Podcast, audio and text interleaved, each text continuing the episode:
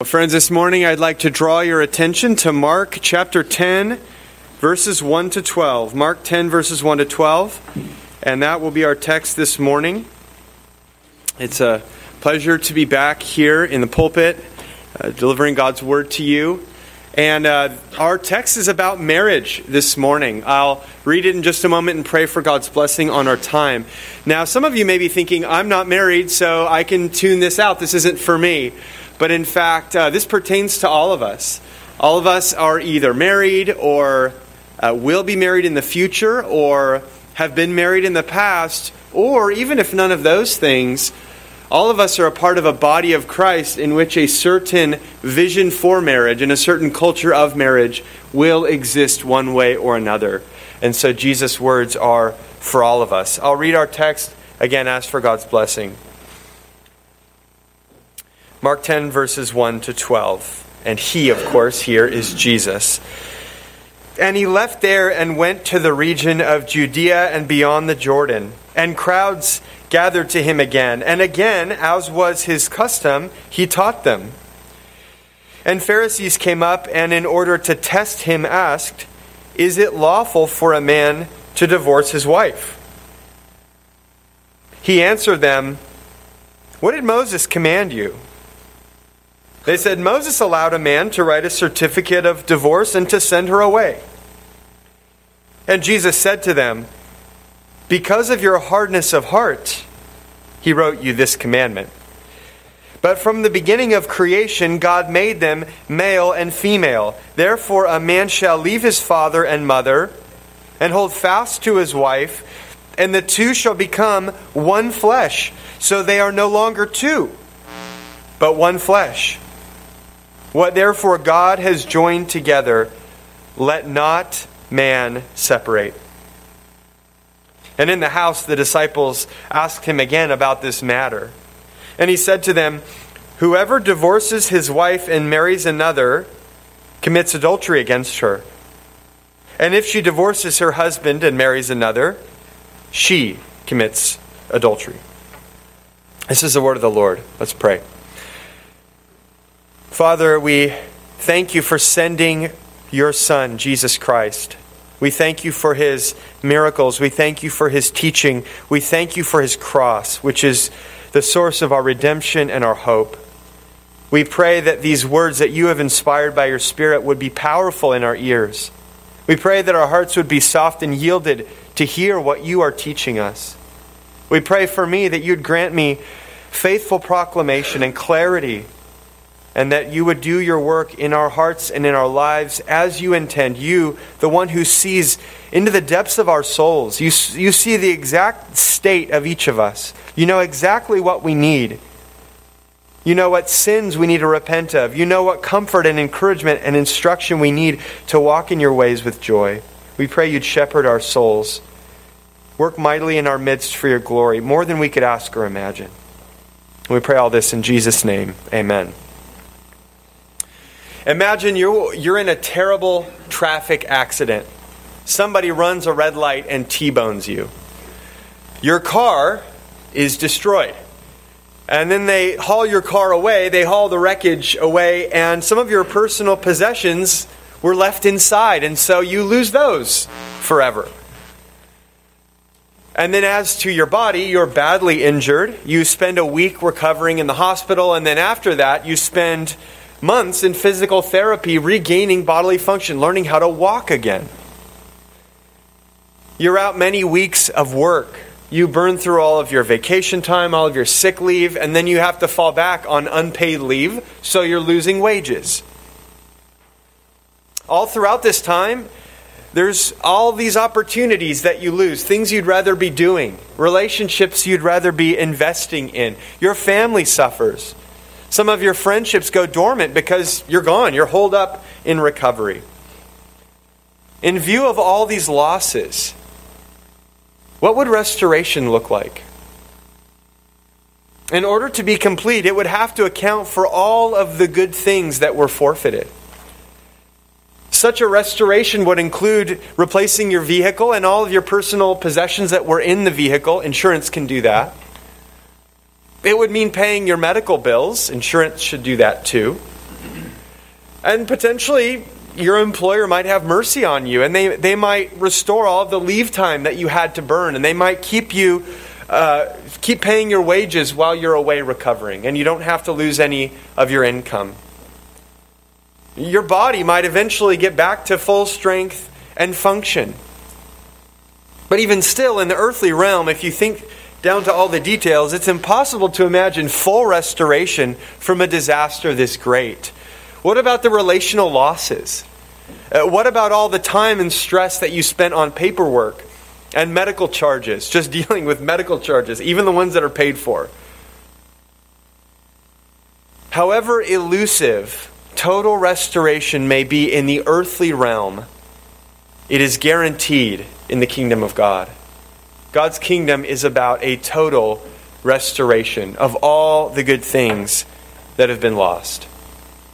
And Mark began introducing Jesus' ministry way back in Mark 1 14 to 15, introducing Jesus as the one who brings in the kingdom of God. This is the heading over his ministry. We should understand everything else Jesus says and does under the shadow of this truth. It says in 14 and 15 Jesus came into Galilee proclaiming the gospel of God and saying, The time is fulfilled and the kingdom of God is at hand repent and believe in the gospel. The rest of the book is expanding on this point. If Jesus is bringing the kingdom of God, what is that kingdom like? And so, to answer that question, Jesus has been challenging every facet of sin's incursion into the world. When our first parents, Adam and Eve, fell into sin, they ushered the whole world into a complex web of disaster and sorrow and pain. We feel the tentacles of sin and all of its downstream effects every day in so many ways. Individual sin in our lives, bondage to Satan, illness, injury, death. But through his miracles and through his teaching, Jesus is demonstrating that he is here to roll that all back he is here to conquer that darkness. And this victory will reach its climax in his death on the cross, where he'll pay the ransom price for the sins of his people. So, today's passage, Jesus is on the way to that cross, and what we see him doing is reclaiming another one of the beautiful things that God created, but sin captured and distorted, and that is marriage. Smokey prayed in almost these exact terms just a few moments ago. God's beautiful things that He made and sin has distorted, and marriage is one of these things. There are countless ways that marriage has been and is continually distorted by man. And in varying degrees and in varying ways, some of us have walked in that, some of us have experienced that. This is a matter that can be very painful and very personal for us. I pray that Christ's words are both challenging and also filled with hope at God's power to restore. In Mark, ever since Peter made this climactic confession back in Mark 8:29, you are the Christ. Ever since then, this middle section of the book has explored the implications of Jesus' identity and specifically asking, what does it mean that Jesus is the Christ and what does it mean for those who follow him? And in the shadow of the coming cross, it has been unexpected things. For Jesus to be the Christ and for those who will follow him, it has meant unexpected things. We've seen in the last couple of chapters that his kingdom is not for the earthly great ones, but it's actually for the humble, for servants. And we've seen that disciples are those who embrace self denial and total devotion to God. And so today's passage and the next two, this is the first of a series of three that will continue answering this question about discipleship. Given who Jesus is, what does it look like? What does it mean to be a follower of His? And Jesus will redefine the most intimate and profound realms of life marriage, children, and our wealth and possessions. He is getting into our kitchen, He is going all the way down to the dearest things. So, in today's passage, what we see in these verses is that Jesus restores marriage to its original, tender hearted beauty. That is the main thing going on here. Jesus restores marriage to its original, tender hearted beauty. And we're going to look at this text as a series of three restorations, three individual restorations that Jesus makes. He's disentangling this knot of how marriage has been distorted by sin. So the first restoration we see is verses 1 to 5 from what we can get to what God wants. That's the first matter of restoration. Going from what we can get to what God wants. I'll read these verses again. And he left there and went to the region of Judea and beyond the Jordan, and crowds gathered to him again. And again, as was his custom, he taught them. And Pharisees came up and in order to test him, asked, Is it lawful for a man to divorce his wife? And he answered them, What did Moses command you? They said, Moses allowed a man to write a certificate of divorce and send her away. And Jesus said to them, Because of your hardness of heart, he wrote you this commandment. Now, Jesus has most recently been ministering in his home region of Galilee in the north. In verse 1, we see him moving south into Judea, and he's ultimately going to go to Jerusalem and the cross here in this journey. But now in the south, he's in hostile territory. Judea is the hotbed of the Pharisees, which is a religious party that has arisen in opposition to him, just as we see here in verse 2. And then this beyond the Jordan in verse 1 is the territory of Herod Antipas, who executed John the Baptist back in chapter 6. We heard about this a while ago when we were in chapter 6. And here's why that matters, being in the region of Herod Antipas, who executed John the Baptist. In verse 2, the Pharisees ask a question. They say, In order to test him, is it lawful for a man to divorce his wife? Now, why is this question a test? What is so uh, entrapping or treacherous about a question like this? Well, they're probably trying to lure him into political danger. Because, as chapter 6 tells us, Herod had married his brother Philip's wife after an apparent divorce. And John the Baptist, good prophet that he was, issued God's denouncement against this action, saying, It is not lawful for you to have your brother's wife. How did that turn out for John the Baptist? He lost his head over that. He was executed. And so the Pharisees probably knew enough about Jesus, and they probably knew enough about what he believed and taught to suspect that he was against divorce. So here in Herod's territory, it's time to smoke him out. Will he back down in self protecting cowardice, or will he step into danger and risk uh, sharing John's fate? So that's an important background for what's going on with this question. And another important background for this question is the Old Testament text that Jesus and the Pharisees, you can tell they're discussing what Moses said. What is the text they have in mind in verses 3 to 5? Well, it's the first few verses of Deuteronomy 24. The whole passage that deals with this is Deuteronomy 24, verses 1 through 4. I'll read the first two of those verses. It says this When a man takes a wife and marries her, if then she finds no favor in his eyes because he has found some indecency in her, and he writes her a certificate of divorce and puts it in her hand and sends her out of his house, and she departs out of his house, and if she goes and becomes another man's wife, and it goes on, I'll just summarize, it goes on to say she can't then divorce that second husband and go back to the first.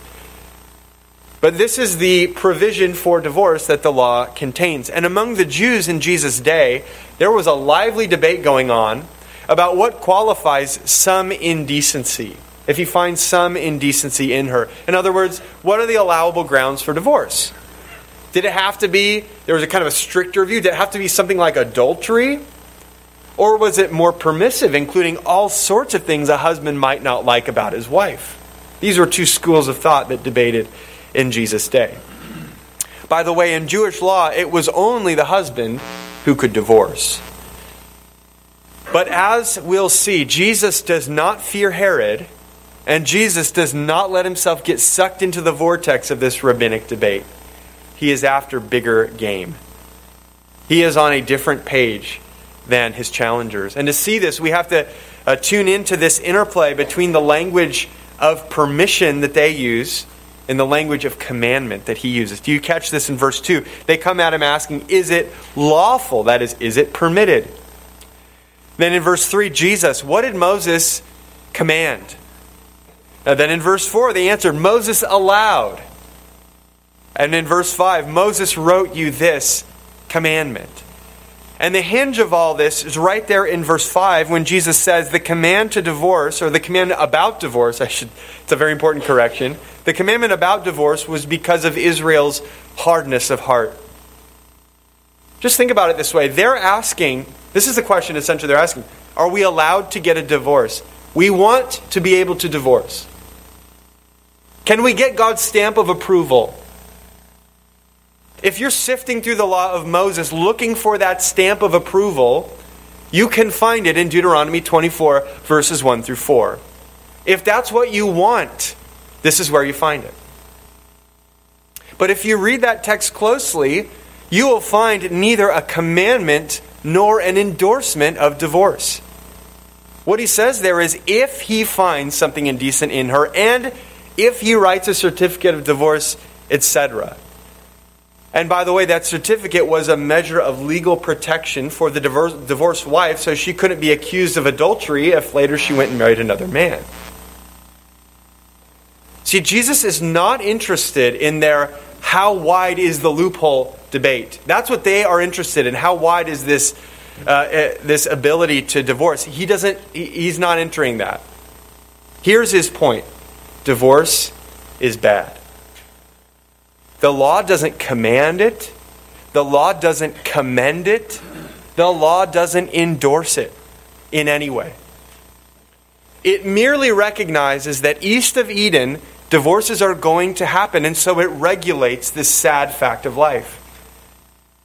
And Deuteronomy, if you look more broadly, Deuteronomy is clear about Israel's hardness of heart. In 29 4, Moses tells them, but to this day, the Lord has not given you a heart to understand, or eyes to see, or ears to hear. Deuteronomy, if you were here in the Old Testament survey, you heard that the theology of the heart is a major theme in Deuteronomy.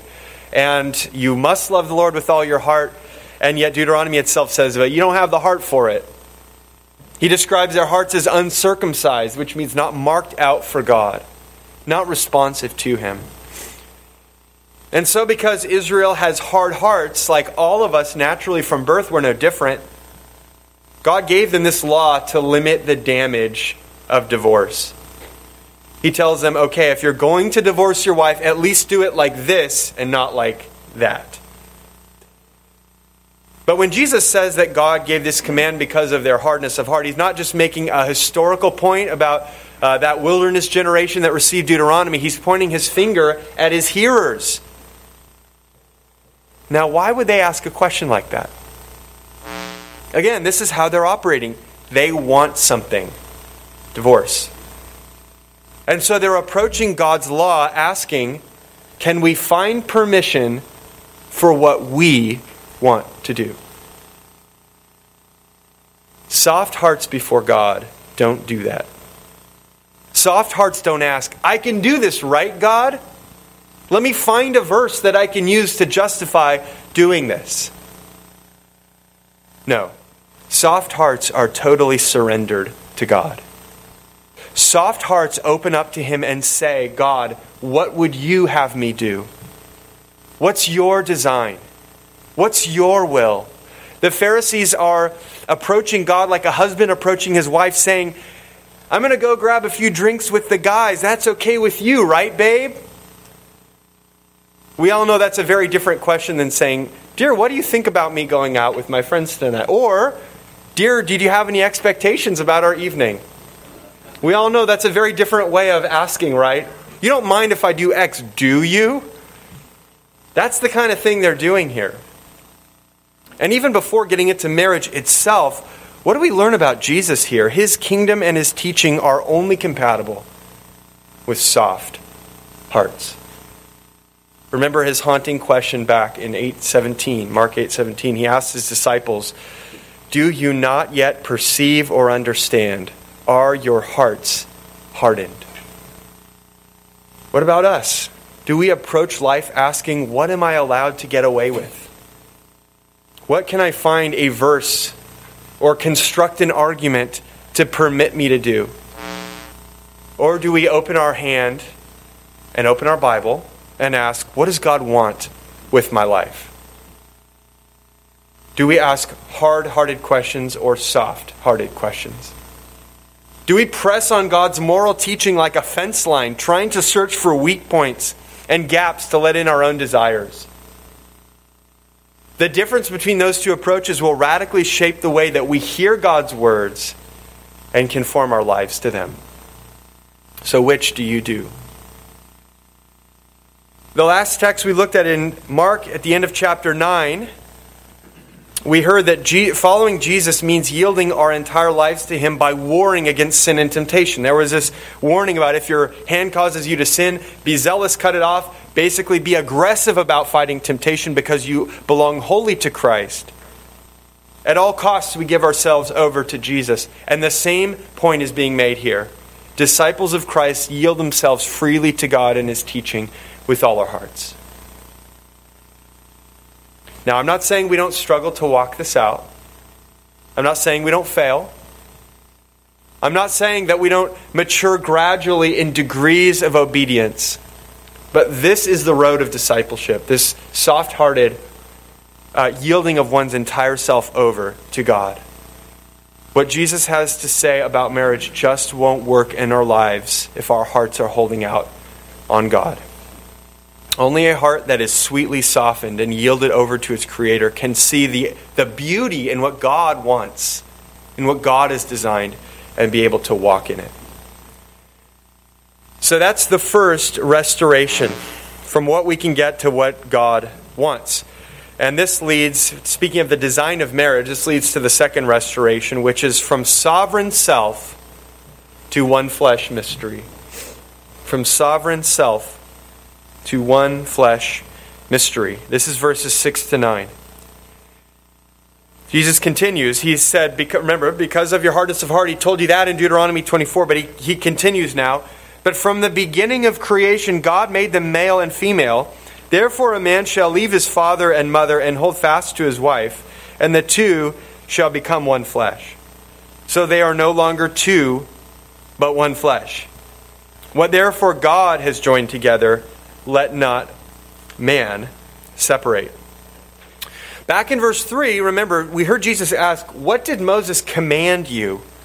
And, and he, he's trying to nudge them from the realm of what, uh, what are we allowed to do to what did God, through Moses, tell you to do? What does God actually want? That's what his, his keep using the word command. He's trying to nudge it that way. What does God want? And in verses 6 to 9, he proceeds to answer his own question. And he begins by going back to the beginning. He quotes Genesis 127 in verse 6, and then he quotes Genesis 224 in verses 7 and 8. Now, Moses didn't just write Deuteronomy, he also wrote Genesis. And it's very important that Jesus reaches all the way back to the beginning before a very important event man's fall into sin to understand God's creative intent. He reaches back before the fall. Remember, he's restoring all the good things that God made and sin ruined. And marriage is one such thing. Uh, to understand marriage with a soft heart the way that God intended, you don't look at the downstream laws that are regulating divorce in a fallen world. You look upstream at the source before the pollution of sin entered, and you say, What was God after here? Jesus' kingdom is a new creation. So he's asking, well, what was the intent of the old creation? So consider verse 6. God made them humans in his image, male and female. And you notice that therefore in verse 7. Notice that therefore. So our maleness and femaleness signals our fitness for what verses 7 and 8 talk about. The man holds fast to his wife, and the two become one flesh. That's interesting.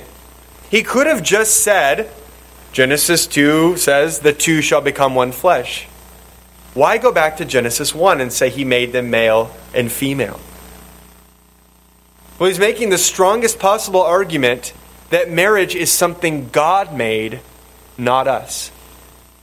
That is the point he's driving home. He's making the strong argument. Marriage is something God made, not us. Our society views marriage as a social contract invented by people. It's very old, it stretches back into time immemorial, but it is just something that people came up with. But God tells a different story. First of all, even our gendered existence as male and female is crafted to make us fit for a certain kind of union. God made us to join us. And then when we do join together, it, it forms a profound new thing that Genesis calls one flesh. We didn't come up with marriage, God came up with marriage. And further, God even made us in a certain sense for marriage. It's like male and female pipe fittings. the, the design of each one, the design of each part, implies a certain way of coupling together. And the united picture makes the fullest sense of why each individual is designed the way that it is. That's the point Jesus is making here about stretching back to Genesis 1 and saying he made them male and female, therefore they'll be joined. Now, this isn't just true sexually, this is true in every aspect of our gendered identity as male and female. Now, this is not to deny the full humanity at all of the unmarried. Your completeness as a man or woman does not depend on you being personally married. But these design features, which our race as a whole exhibits, point to a certain kind of union. So, marriage is a real, God made union between husband and wife. It is not a man made social contract, it's not an institution defined by human societies or human governments. And this explains why neither gender nor marriage is something that man can fiddle with. We didn't make gender and marriage, and so they're not ours to define. Our kind and good Creator made them. And so our kind and good Creator are, uh, claims gender and marriage as His to define and regulate. Mankind is male and female. This is self evident, and this is God's very good creation. Mankind is fitted for marriage, male and female. This is once again God's self evident and very good creation. So, to redefine gender and marriage isn't an expression of liberation or of human rights or of compassion. It is a declaration of war against our Creator. And make no mistake, that is precisely what is happening. When societies and governments try to enshrine revised understandings of gender as non binary, or of marriage as something that two men or two women can enter. This is what Psalm 2 2 talks about. The kings of the, of the earth set themselves against the Lord and against his Messiah. But looking back at Jesus' words, he draws this explosive conclusion in verses 8 and 9. He says, So they are no longer two, but one flesh. What therefore God has joined together, let not man separate. This is God's created design. Marriage is a beautiful, mysterious, one flesh union. It's bigger than us. We enter it, but we don't make it, and we're not free to end it. Now, if we read this in concert with the whole canon of Scripture, we come to learn the grandest purpose of marriage in Ephesians 5 31 to 32, which also quotes from Genesis 2:24. Paul writes this, "Therefore a man shall leave his father and mother and hold fast to his wife, and the two shall become one flesh." By now familiar words. He goes on and says, "This mystery is profound." And I am saying that it refers to Christ and the church. This mystery of the one flesh union refers to Christ and the church. Now we can better see why Jesus is so zealous for this point. This one flesh union is pointing to something else. It's a real thing and it's important in its own right, but even more importantly, it's an arrow to an even deeper thing. And that deeper thing is the spiritual and eternal union between Christ and his church. And so, friends, this is very good news for us. Because we may be tempted to read Jesus' words in a hard hearted way, and so we receive them as a burden. He's saying no to us, He's slapping our wrists, He's taking something away. But in truth, He's preserving the most vivid picture of the happiest news that's ever dawned upon our darkened world. Christ has come to die for his church. Christ has come to enfold us into his faithful, never changing love, the love that he has shared forever with his Father in the Holy Spirit. So the question for us is how could we tarnish that picture? How could we lie to ourselves and to the world about a love that shines so brightly? This is bigger than us. Jesus isn't asking what we want, He's telling us how God made us. But even better than that, He's not just flexing authority, He is inviting us to take part. In the whole canon of Scripture, He's inviting us to participate in this grand and beautiful picture of His heavenly love for the church. And both in Jesus' day and ours, these words come out swinging against our selfishness. He is attacking our autonomous self understanding. You are not God, and I am not God. And there are two reasons why hard hearts before God threaten marriage so gravely. The first is that when I harden myself to God, I begin putting myself in His place. I begin becoming my God. And I start living for myself and not for the God who is. And this means that I become dull to the concern for God's will. I stop asking, What does God want for me? And I start thinking like these Pharisees who ask questions like, What can I get away with? What can I justify for myself? What am I entitled to? And the second reason that hard hearts threaten marriage is that having a hard heart makes it increasingly difficult to carry out the kind of costly self denying virtues that marriage requires. Preserving marriage is hard work. Uh, many of us who have been married for a while have felt, in various ways, the creeping effects of a hardened heart. We may lack mercy toward our spouse. We may run out of patience with our spouse. We might withhold forbearance. We might fail to forgive. We might think far more often about our own desires than about the needs and wants of our spouse. What about you? This morning, is your hardness of heart straining or fracturing or even suffocating your marriage. Let Christ's words be a summons to repentance. And in order to further beckon us in that direction, listen to both a word of motivation and a word of hope. The word of motivation is this God loves to commune with soft, broken, and contrite hearts. That is his favorite place. Even hearts that have failed deeply and fallen short of God's design for marriage. Psalm 34:18 The Lord is near to the brokenhearted and saves the crushed in spirit. Psalm 51:17 The sacrifices of God are a broken spirit, a broken and contrite heart, O God, you will not despise. Isaiah 57:15 For thus says the one who is high and lifted up, who inhabits eternity, whose name is holy. I dwell in the high and holy place and also with him who is of a contrite and lowly spirit, to revive the spirit of the lowly and to revive the heart of the contrite. Isaiah 66 2 This is the one to whom I will look, he who is humble and contrite in spirit and trembles at my word. Matthew 5 3 Blessed are the poor in spirit, for theirs is the kingdom of heaven. God is sweetly beckoning us all to a softness of heart that alone is fit to commune with Him. So that's a word of motivation for us. And here's the word of hope God Himself provides the new heart that these commandments require. This new heart comes from none other than God Himself. This is the promise of the new covenant in Christ. In Ezekiel 36 36, He promises this I will give you a new heart and a new spirit I will put within you.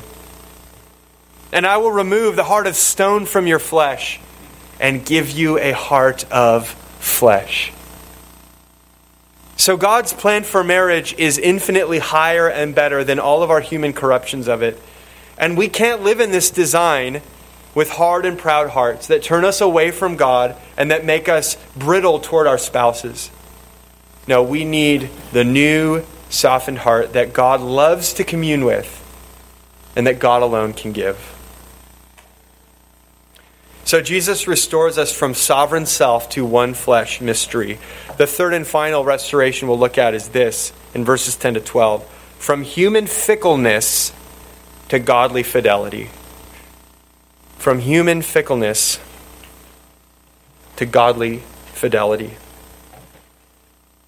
And in the house, the disciples asked him again about this matter, and he said to them, Whoever divorces his wife and marries another commits adultery against her. And if she divorces her husband and marries another, she commits adultery. This has happened before in Mark. The disciples follow up Jesus' public teaching with requests for more clarity. They are no less shocked by his words than anyone else.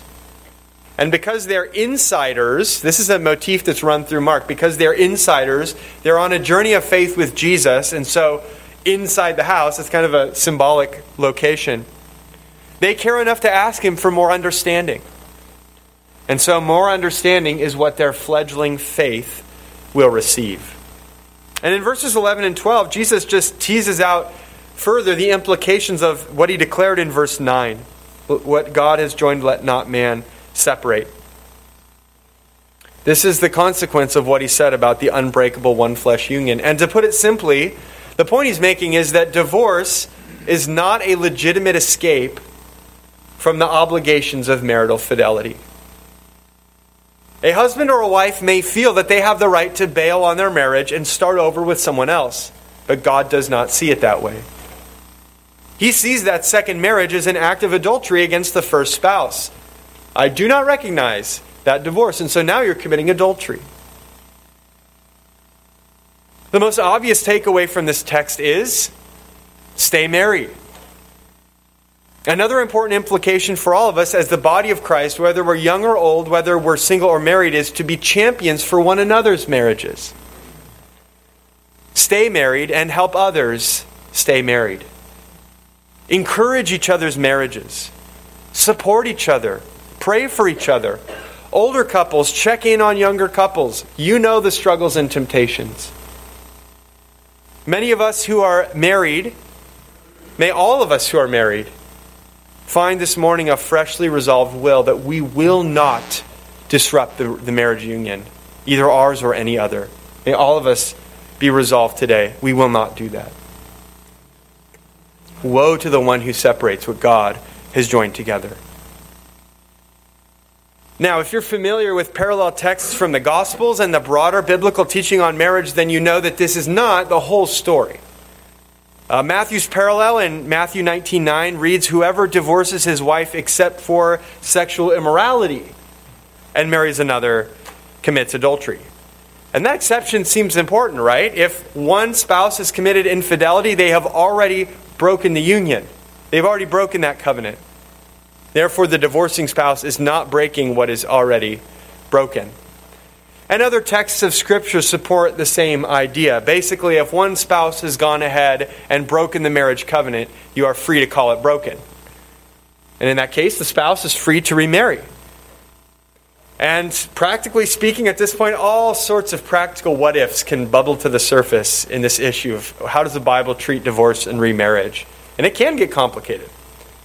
And like I said, other texts of Scripture do carve out limited exceptions to this absolute prohibition. And those exceptions are real and appropriate. We shouldn't look down at all on someone who remarries after being left by an adulterous spouse.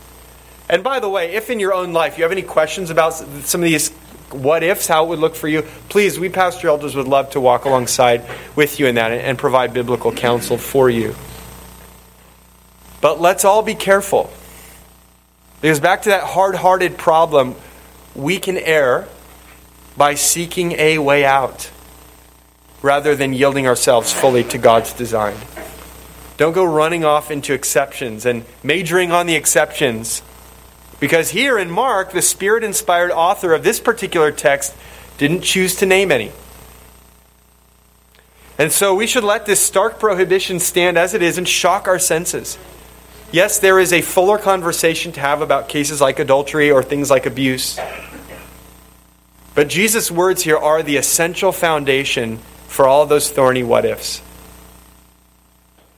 And again, God is searching us. Are you yielded to my will and to my design, or are you looking for a way to get what you want? And maybe you feel trapped in a horrible marriage. And maybe you're thinking, this can't be what God wants for me. Isn't God loving? Isn't God good? How could He want me enslaved like this? And the answer is we walk by faith, not by sight. Yes, God is good. Yes, God is loving. But He alone knows the design plan with perfect clarity.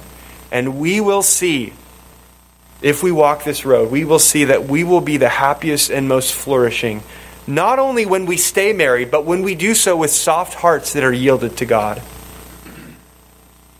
Maybe you've experienced this in marriage or in some other realm of life. That, that something that felt like confinement and a burden from God in His commands, it felt like they were stifling you and limiting you, they turned out to be the path of a more profound joy than what your fleeting desires sought. Will you trust God for what you can't see? If you've ever lived in a college dorm, maybe some of you do now, you may be able to relate to the happy freedom of the dorm lifestyle. You're out on your own, away from your parents, confining rules, staying up late till 4 a.m., goofing around, junk food, gaming, movies, maybe a little bit of study on accident the, the night before a test. This feels like the good life. But if you live long enough, eventually you start to realize this is actually a miserable way to live.